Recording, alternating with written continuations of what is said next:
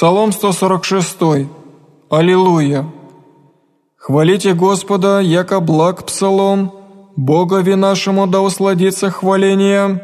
Зижда Иерусалима Господь, рассеяние Израилева соберет, исцеляя сокрушенное сердцем, и обязуя сокрушение их, исчитай множество звезд, и всеми имена нарицай, вели Господь нашей веля крепость Его, и разума Его не с числом, приемляй кроткие Господь, смиряя же грешники до земли, начните Господи во исповедание, пойте Богови нашему в гуслях, одевающему небо облаки, уготовляющему земли дождь, прозябающему на горах траву, и злак на службу человеку, дающему скотом пищу их, и птенцем врановым, призывающим его, не в силе консти восхощет, ниже в лыстях мужеских благоволит, благоволит Господь в боящихся Его, Его уповающих на милость Его».